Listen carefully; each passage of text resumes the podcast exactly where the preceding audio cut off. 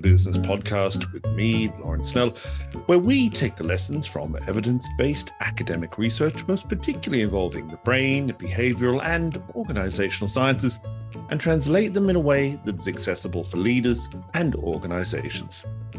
As always, make sure to follow us on Twitter at Brain for Biz and LinkedIn, or else we look forward to your feedback and comments by email to laurie at brain4business.ie. While accurate data is hard to come by, some sources claim that up to 90% of startups fail. There can be many reasons for this, including, but of course not limited to the product or service not meeting market needs, the business model being flawed, or early stage funding not materializing.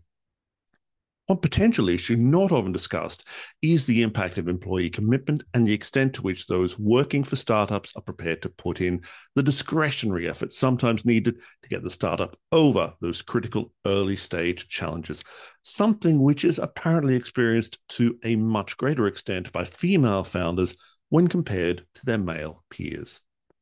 To discuss this, I'm delighted to be joined on the Brain for Business podcast by Professor Olenka Kacperczyk. Olenka Kacperczyk is a professor of strategy and entrepreneurship at London Business School. She received her PhD from the Ross School of Business at the University of Michigan, and prior to joining London Business School, Olenka held a faculty position at the Sloan School of Management at MIT. Olenka's research focuses on entrepreneurship and examines why individuals sometimes give up their jobs and become entrepreneurs, and also how people's movements into entrepreneurship affect social inequality, workplace segregation, and income distribution. Olenka, welcome to Brain for Business. Thank you very much for having me here. So tell me, I guess as a, as a basic sort of level, what percentage of new startups are founded by women? All right. So this is actually a surprisingly difficult question to answer because it's okay. challenging to pin down one specific number the percentage of startups that are founded by women usually varies by region, it varies by country, it also varies by industry. But one thing that we do know, and we do know it for, for certain, is that it tends to actually be systematically lower uh, relative to uh, male started um, businesses. And so, if you look, let's say, at specific reports and studies, um, you see estimates that range from 20% to 25% globally. And so, so um, among all the ventures founded, women um, would would account for 20% of those businesses. Uh, and so actually, let me just tell you about one study that we conducted in 2019. Um, we looked at all businesses in California and Massachusetts in the United States. So these are the regions where you'd see a lot of venture capital activity. And so we looked at it over quite a long period of time between 1995 and 2011. And we looked at any type of business that you can imagine. So, corporations, limited liability companies, uh, partnerships, general partnerships, all of them for profit. So, we constructed the sample of 2 million startups in those states. And so, there as well, we found that only 22% of all startups founded in that period were founded by women. Now, 22% might seem small, Mm. But but it's actually the overall rate. And it gets much worse. It gets much worse when we look at specific types of ventures. And in particular, let's talk a little bit about what we call high growth ventures. So so these are ventures that get VC funding, ventures that actually will have eventually an IPO um, they, they, will go IPO or they'll have uh, equity sales. And so these are those those ventures that often create jobs. These ventures that we want to promote in the economy. And so, unfortunately, what we found was that well, the numbers were were actually much smaller. They were they look much worse for women among those ventures. And so so only ten percent of uh, venture backed firms are female founded and the numbers are even smaller for ventures that were sold or had an IPO. There we found 7%, right? Mm. so so the numbers start to dwindle as you move down the stages of the entrepreneurial process and so very very few women are represented among those high growth ventures so essentially the way to think about it is that only one in 10 of ventures will be founded by by a woman when we think about these high growth ventures and so now you could also wonder, right? Because we looked at this historic data. And so you could wonder whether, well, perhaps it's changing over time. Perhaps it used to be very low, but now that uh, the society is progressing, it's it's developing, it's changing. Maybe we actually see some changes in in female representation over time as well. But but it turns out that the numbers are actually quite stable, and so between 95 and 2011 in the United States, at best, the female representation among those high growth ventures, but also ventures overall, at best, it increased by 2%. Mm. And so, so I would say that we know that the gender gap exists and we know that it's quite systematic, it's quite persistent, but it might actually depend on the types of startups, on the country, on the industry, and even the specific time period. But the imbalance between women and men is especially stark among those high growth ventures and ventures that uh, are or do aspire to receive uh, VC funding or ultimately go IPO. What do you think uh, accounts for that stark difference? Uh, on the one hand, between you know males and females at the high level, so that 20, 22% versus 78, 80% and in particular those high growth potential uh, startups. What, what do you think in your research or based on your research accounts for that difference? So we want to think a lot about a lot of different factors. I would say that they fall under two broad categories. So when we think about constraints that women face at entry, so so just when they uh, are about to start a new venture, uh, usually, we want to think about what I call pipeline constraints. So mm-hmm. it's factors that that reflect some kind of systematic obstacles that women would face when attempting to found new ventures, and they're due to their motivations, skills, and so on. So that's one. Then the second one is is the actual bias uh, that we sometimes observe in evaluations. And so, so let me just give you a brief overview in terms of what we actually know and how uh, we should be thinking about it. So, so first, in terms of those pipeline constraints, so the big deal, the big factor here is uh, structural constraints, right? So, so relative to men, women face constraints in their workplace, but also at home, because we know that founding a new venture requires exposure to novel opportunities. You need to have resources to exploit those opportunities as well. But then, unfortunately for women, uh, there are some systematic differences in the workplace that actually put them at a considerable disadvantage relative to men. So, for example, they often have reduced chances to advance to higher level positions, to become managers, or to even work in high profitability industries. And so, this kind of segregation across occupations and across jobs, it turns out plays a pretty big role in limiting women's access to knowledge and information and resources. And so they don't have as many chances, as many opportunities to explore those novel technologies, mm. to come up with new market ideas. So that's certainly one. Now there's another aspect of it, which which is uh, more due to this disproportionate disproportionate work life demands that that women face because they often do have childbearing and household chores. So they often do have to accommodate family demands more than do men. And so because of that women actually do steer away from those high growth ventures that we flagged at the beginning are really the ones where we see this uh, really acute gender gap in entrepreneurship and so, what happens there is that we often see women pursuing ventures that allow them uh, to have better schedule, to have more flexibility, to be more able to attend to those family demands. And so, so they turn to entrepreneurship more out of necessity. It's often plan B. It sometimes can be self employment. um, like lifestyle businesses or businesses that are operating at home. And so, so, so we do see women would self-sort into more consumer-oriented uh, businesses, personal services, le- retail or trade. So, so the sort of businesses that really allow them to to better reconcile this work-life conflict that that they often face. And so so so that that is a consistent pattern we see in the data.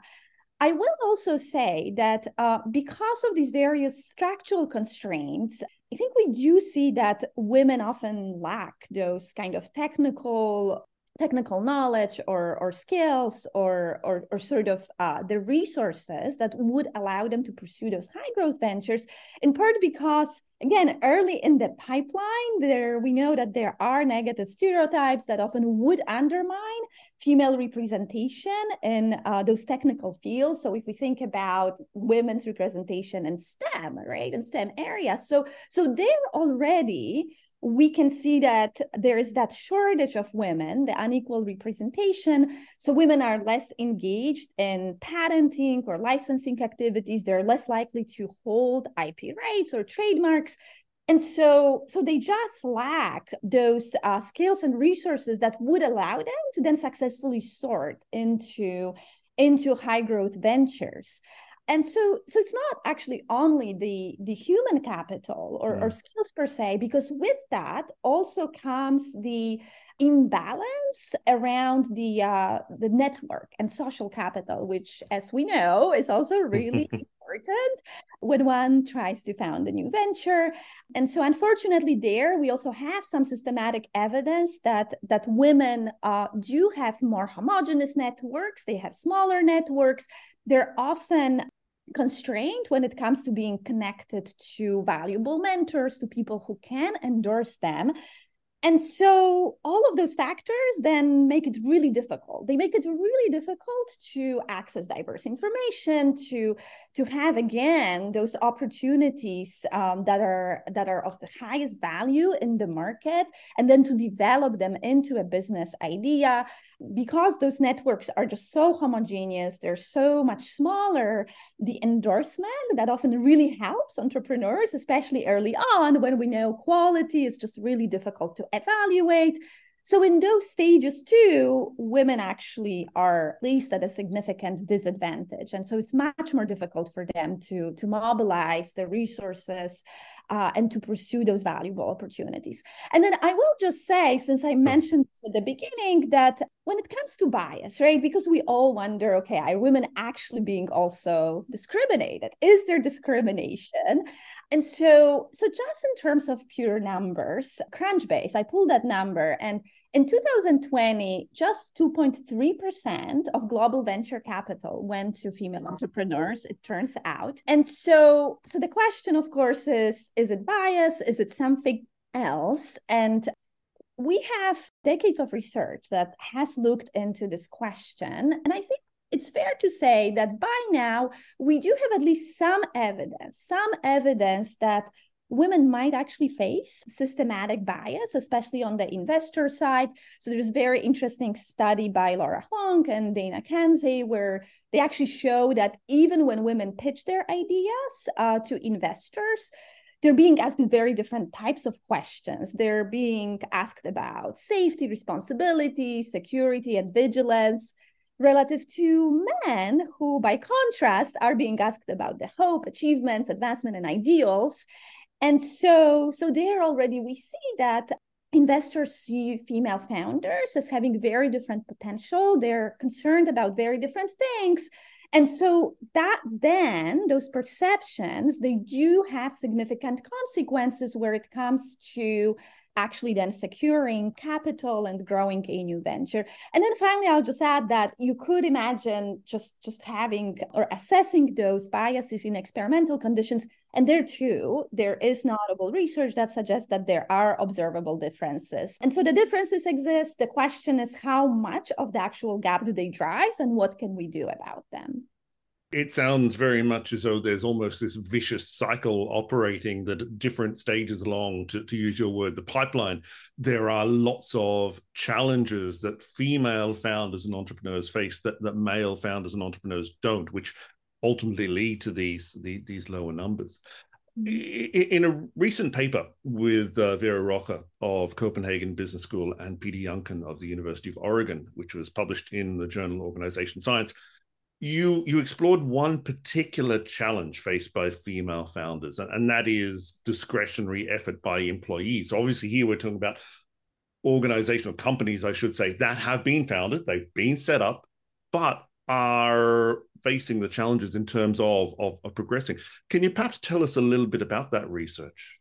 Absolutely. So let me just give you a little bit of a background on how we even came to think about this unusual source of uh, disadvantage that women might face in, in entrepreneurship. So when we think about uh, all those constraints that that I just mm-hmm. highlighted, I think everyone noticed here that uh, a lot of them pertain to the pre-entry stage. So they're all about how you access capital, um, how you actually get those skills and resources and opportunities to found a new venture.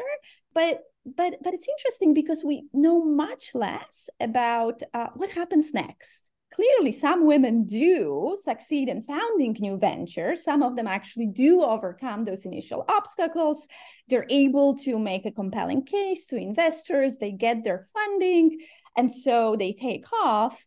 Now, what happens next is the question. And so we're quite surprised by the little attention to this post entry stage and, and what happens, especially that we would assume that those women who eventually are able to overcome those initial obstacles should be really high quality if it's true that the bar at the at the entry stage is systematically higher for women than for men and so so what happens when women actually get their hands on finance and all the other resources? We need to then look at the second stage. And so so we looked first into just general patterns general statistics. Do women actually outperform or are they at least equal at least equal relative to their uh, male counterparts once they're able to clear those initial obstacles and so, one thing we noticed this is again based on Crunchbase reports. And so, Crunchbase uh, says that for 120 new ventures joining its unicorn board the same year, only 10 were female founded. So, so again, so this is already ventures that were operating, but but there's just very few of those women founded ventures. And then when we look at some other data, we also found some hunch that women actually do not perform on parity with men. And so there seemed to be a significant performance gap, even post entry.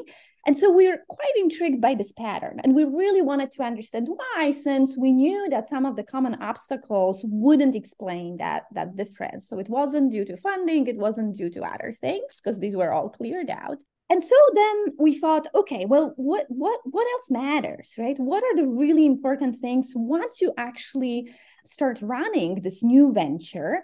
And and so we thought about this scenario. So so starting up is really challenging and it's it's challenging because as you move forward you also have to secure labor mm. right? And so a lot of the new venture success hinges on getting people to actually do work for you and and it's not only that it's also the fact that they have to do work for you often with very little pay because we know that uh, startups are resource constraints and the pay is, is typically lower than what individuals would get in paid employment.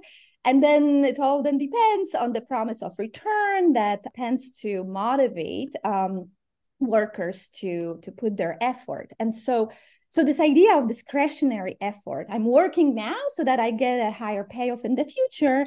That's really the key for getting people on board, for having them dedicate their effort in a new venture.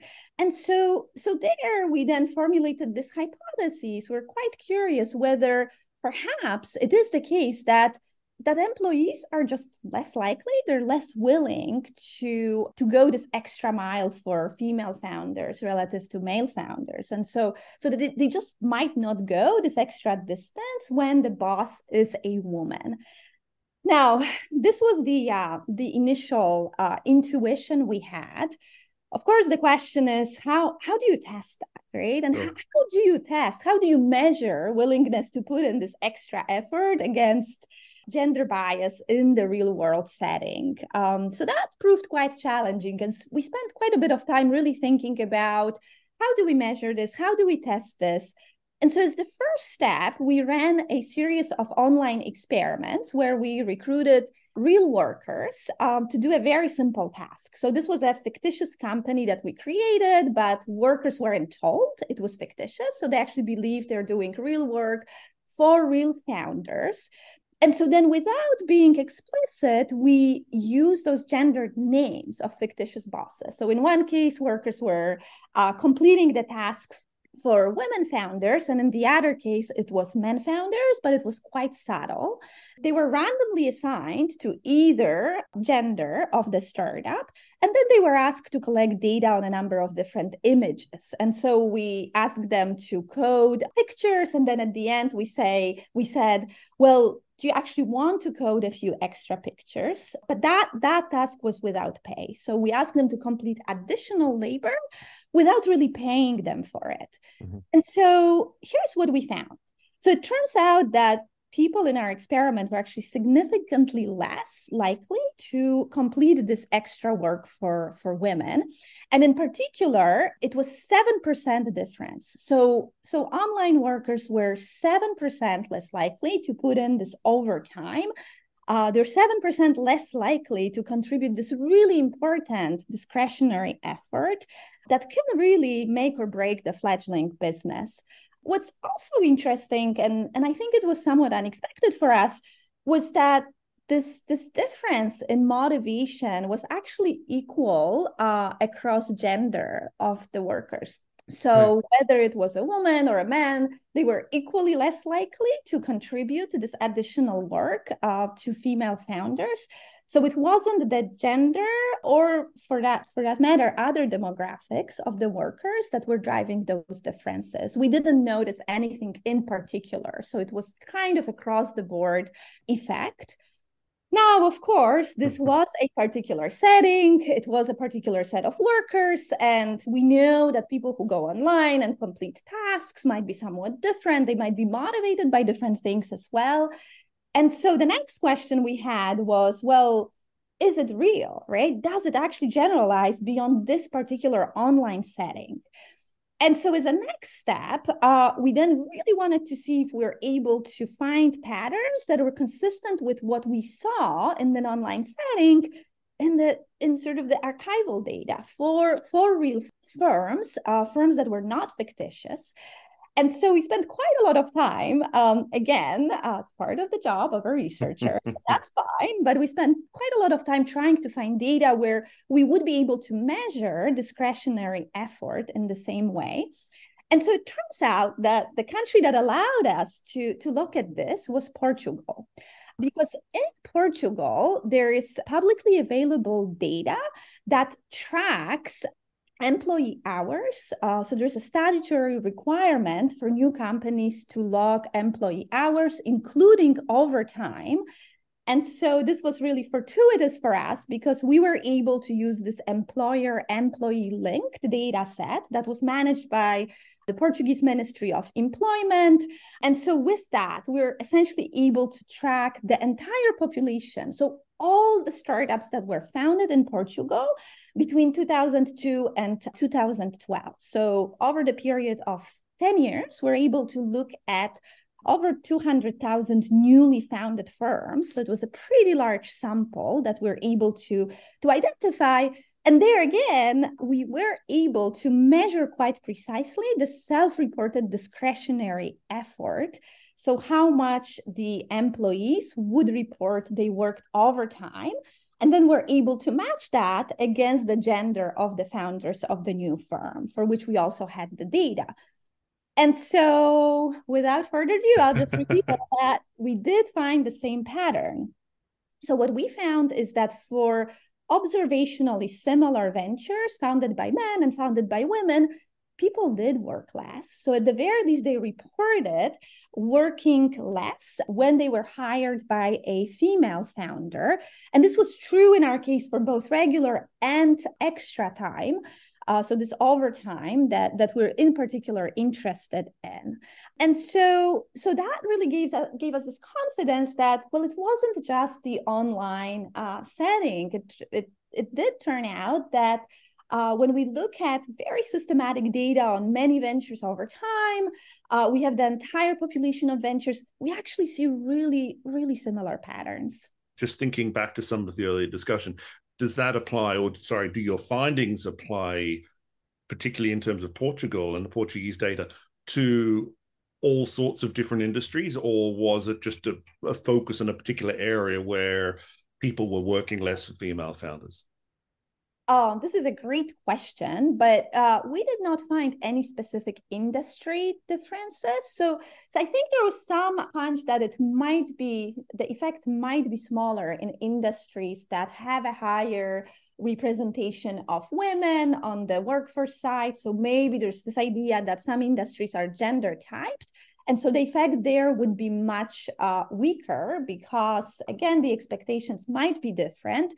But we didn't find those differences. And yes, to your question, we did include the entire uh, universe, which means mm. we every single industry, and then we compared, we estimated our effects within a given industry. So, uh, so it wasn't the case that that it was a particular industry that that accounted for this effect. Okay, interesting. So it wasn't, you know, the, the stereotypical male context versus the stereotypical female context. It was just across the board in, in entirely. I, guess to, to go back to the earlier discussion, we can easily see what the impact of that might be. That there, there might be slower growth, there might be um, less development, less opportunities exploited. But what do you feel, and, and do you and your colleagues feel, could actually be done to address this? Is it about changing policies? Is it about changing mindsets? Is it addressing how leaders of startups motivate their teams? What what do you think it might be? Ah, oh, so the first the million dollar question. Exactly. That is a million dollar question. And I think before we even go there, it's probably useful to first think, well, how important is this effect? Should we even worry? Should it even mm. be important for us before we start changing policies and so on? And so, so just to put numbers, uh, specific numbers on onto what we found. So the gender gap that we observed in this employee labor was about seven percent. So, so the way to think about it is that uh, there was a seven percent drop in labor supply for women entrepreneurs relative to men entrepreneurs. Now you might think that well, it doesn't really sound like very much. 7%, 7% is not that much. Maybe we should do nothing. Maybe we shouldn't be changing policies or we should just keep our status quo.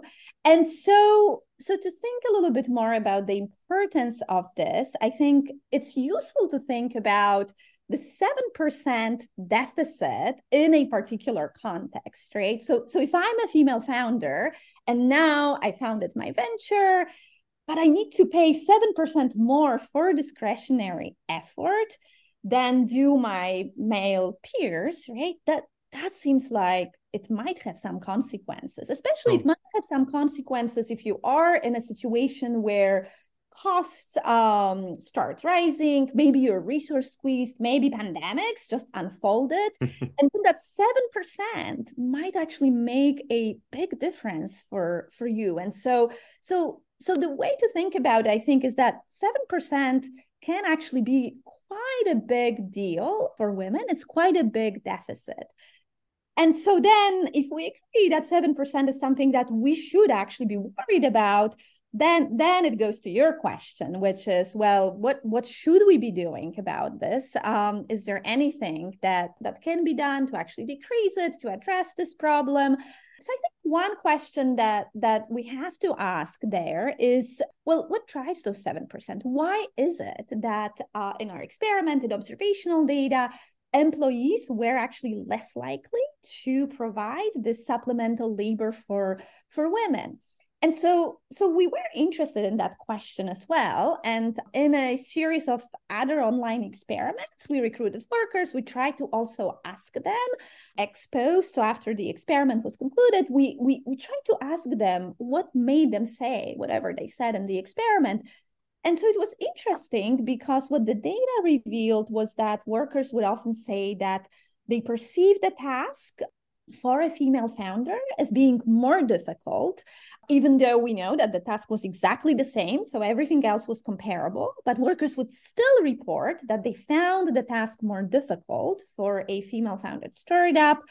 They also uh, would indicate that they found the request to complete uh, the task without pay. So to put this overtime for a woman, they found it more unfair. So so relative to, to male founded startups they were more able more willing to kind of admit that it didn't match their expectations they were coming in thinking that uh, they would be asked to complete um, the uh, specified labor and so so that really raised questions about perhaps the beliefs or expectations that workers might have when they dedicate their efforts for for female founders but also for women bosses in general and so it could be the mm. case the evidence here let me say is not conclusive but it could be the case that uh, because of these different expectations, different cultural beliefs that people hold, when these expectations are violated and women all of a sudden ask for more work than what uh, would be expected,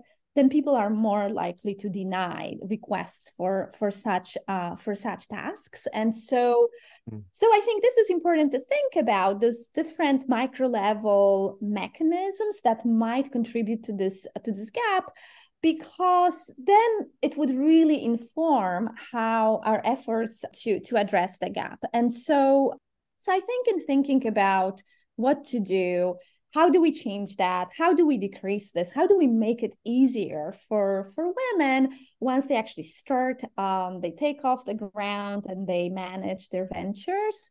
So so i think it's a difficult question. It's really tough to address policy efforts we know are very active when it comes to addressing gender bias in the founding stage and so there's a lot of accelerators, incubators, diversity focused initiatives these days that are trying to close the gender gap by providing resources, providing mentorship. And so there's a lot that we've already been doing, but but it all pertains to to this uh, founding stage. And so so in some ways, I think that's the stage that's much easier to to address because once we actually then move to this post founding stage, at least this study reveals that there might be some systematic obstacles or hurdles that are much more nuanced, right? They're, they're.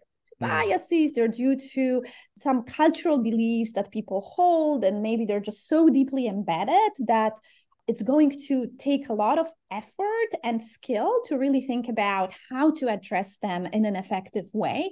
And so, even if we are able to eliminate those initial biases and skills, money, and know how, this post founding gap might be much more, much harder to detect and much harder to, to address. And so, the question is what do we do? and I think I think there's definitely some uh, advantage in at least knowing that it exists and documenting it in a systematic way and talking about and having podcasts and uh, and other outlets to actually uh, diffuse that message because in some ways I think intensifying efforts on part of educators and other actors that influence entrepreneurial activities and promoting the awareness that there there is that possibly unconscious discriminatory behavior that might actually be the best way to to start right? Um, that's the first place to start in defeating this uh, this bias. And then i think more generally this also points to the importance of really thinking about what do we do to defeat bias in the workplace in the in the first place? Um, and so so i would think that while policy efforts might be might be sort of more difficult to think about at this stage but but the first thing the first order effect here is to really think about well how do we how do we first become aware of this and how do we start talking about this as educate educators in the workplace as well to really make it much easier for women?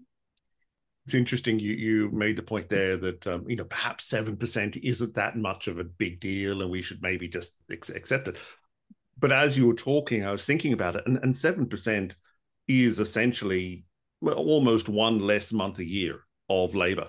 And and when you put it in those terms i think it really is, is quite a stark difference. If companies uh, startups led by women basically stop working at the end of november every year that would be a a, a pretty a pretty, pretty drastic uh, a drastic change. But essentially, that's that's kind of what you found, if I understand it correctly. I think that's right, and that's also in addition to all the other obstacles that we've mentioned. So it's a cumulative effect as well.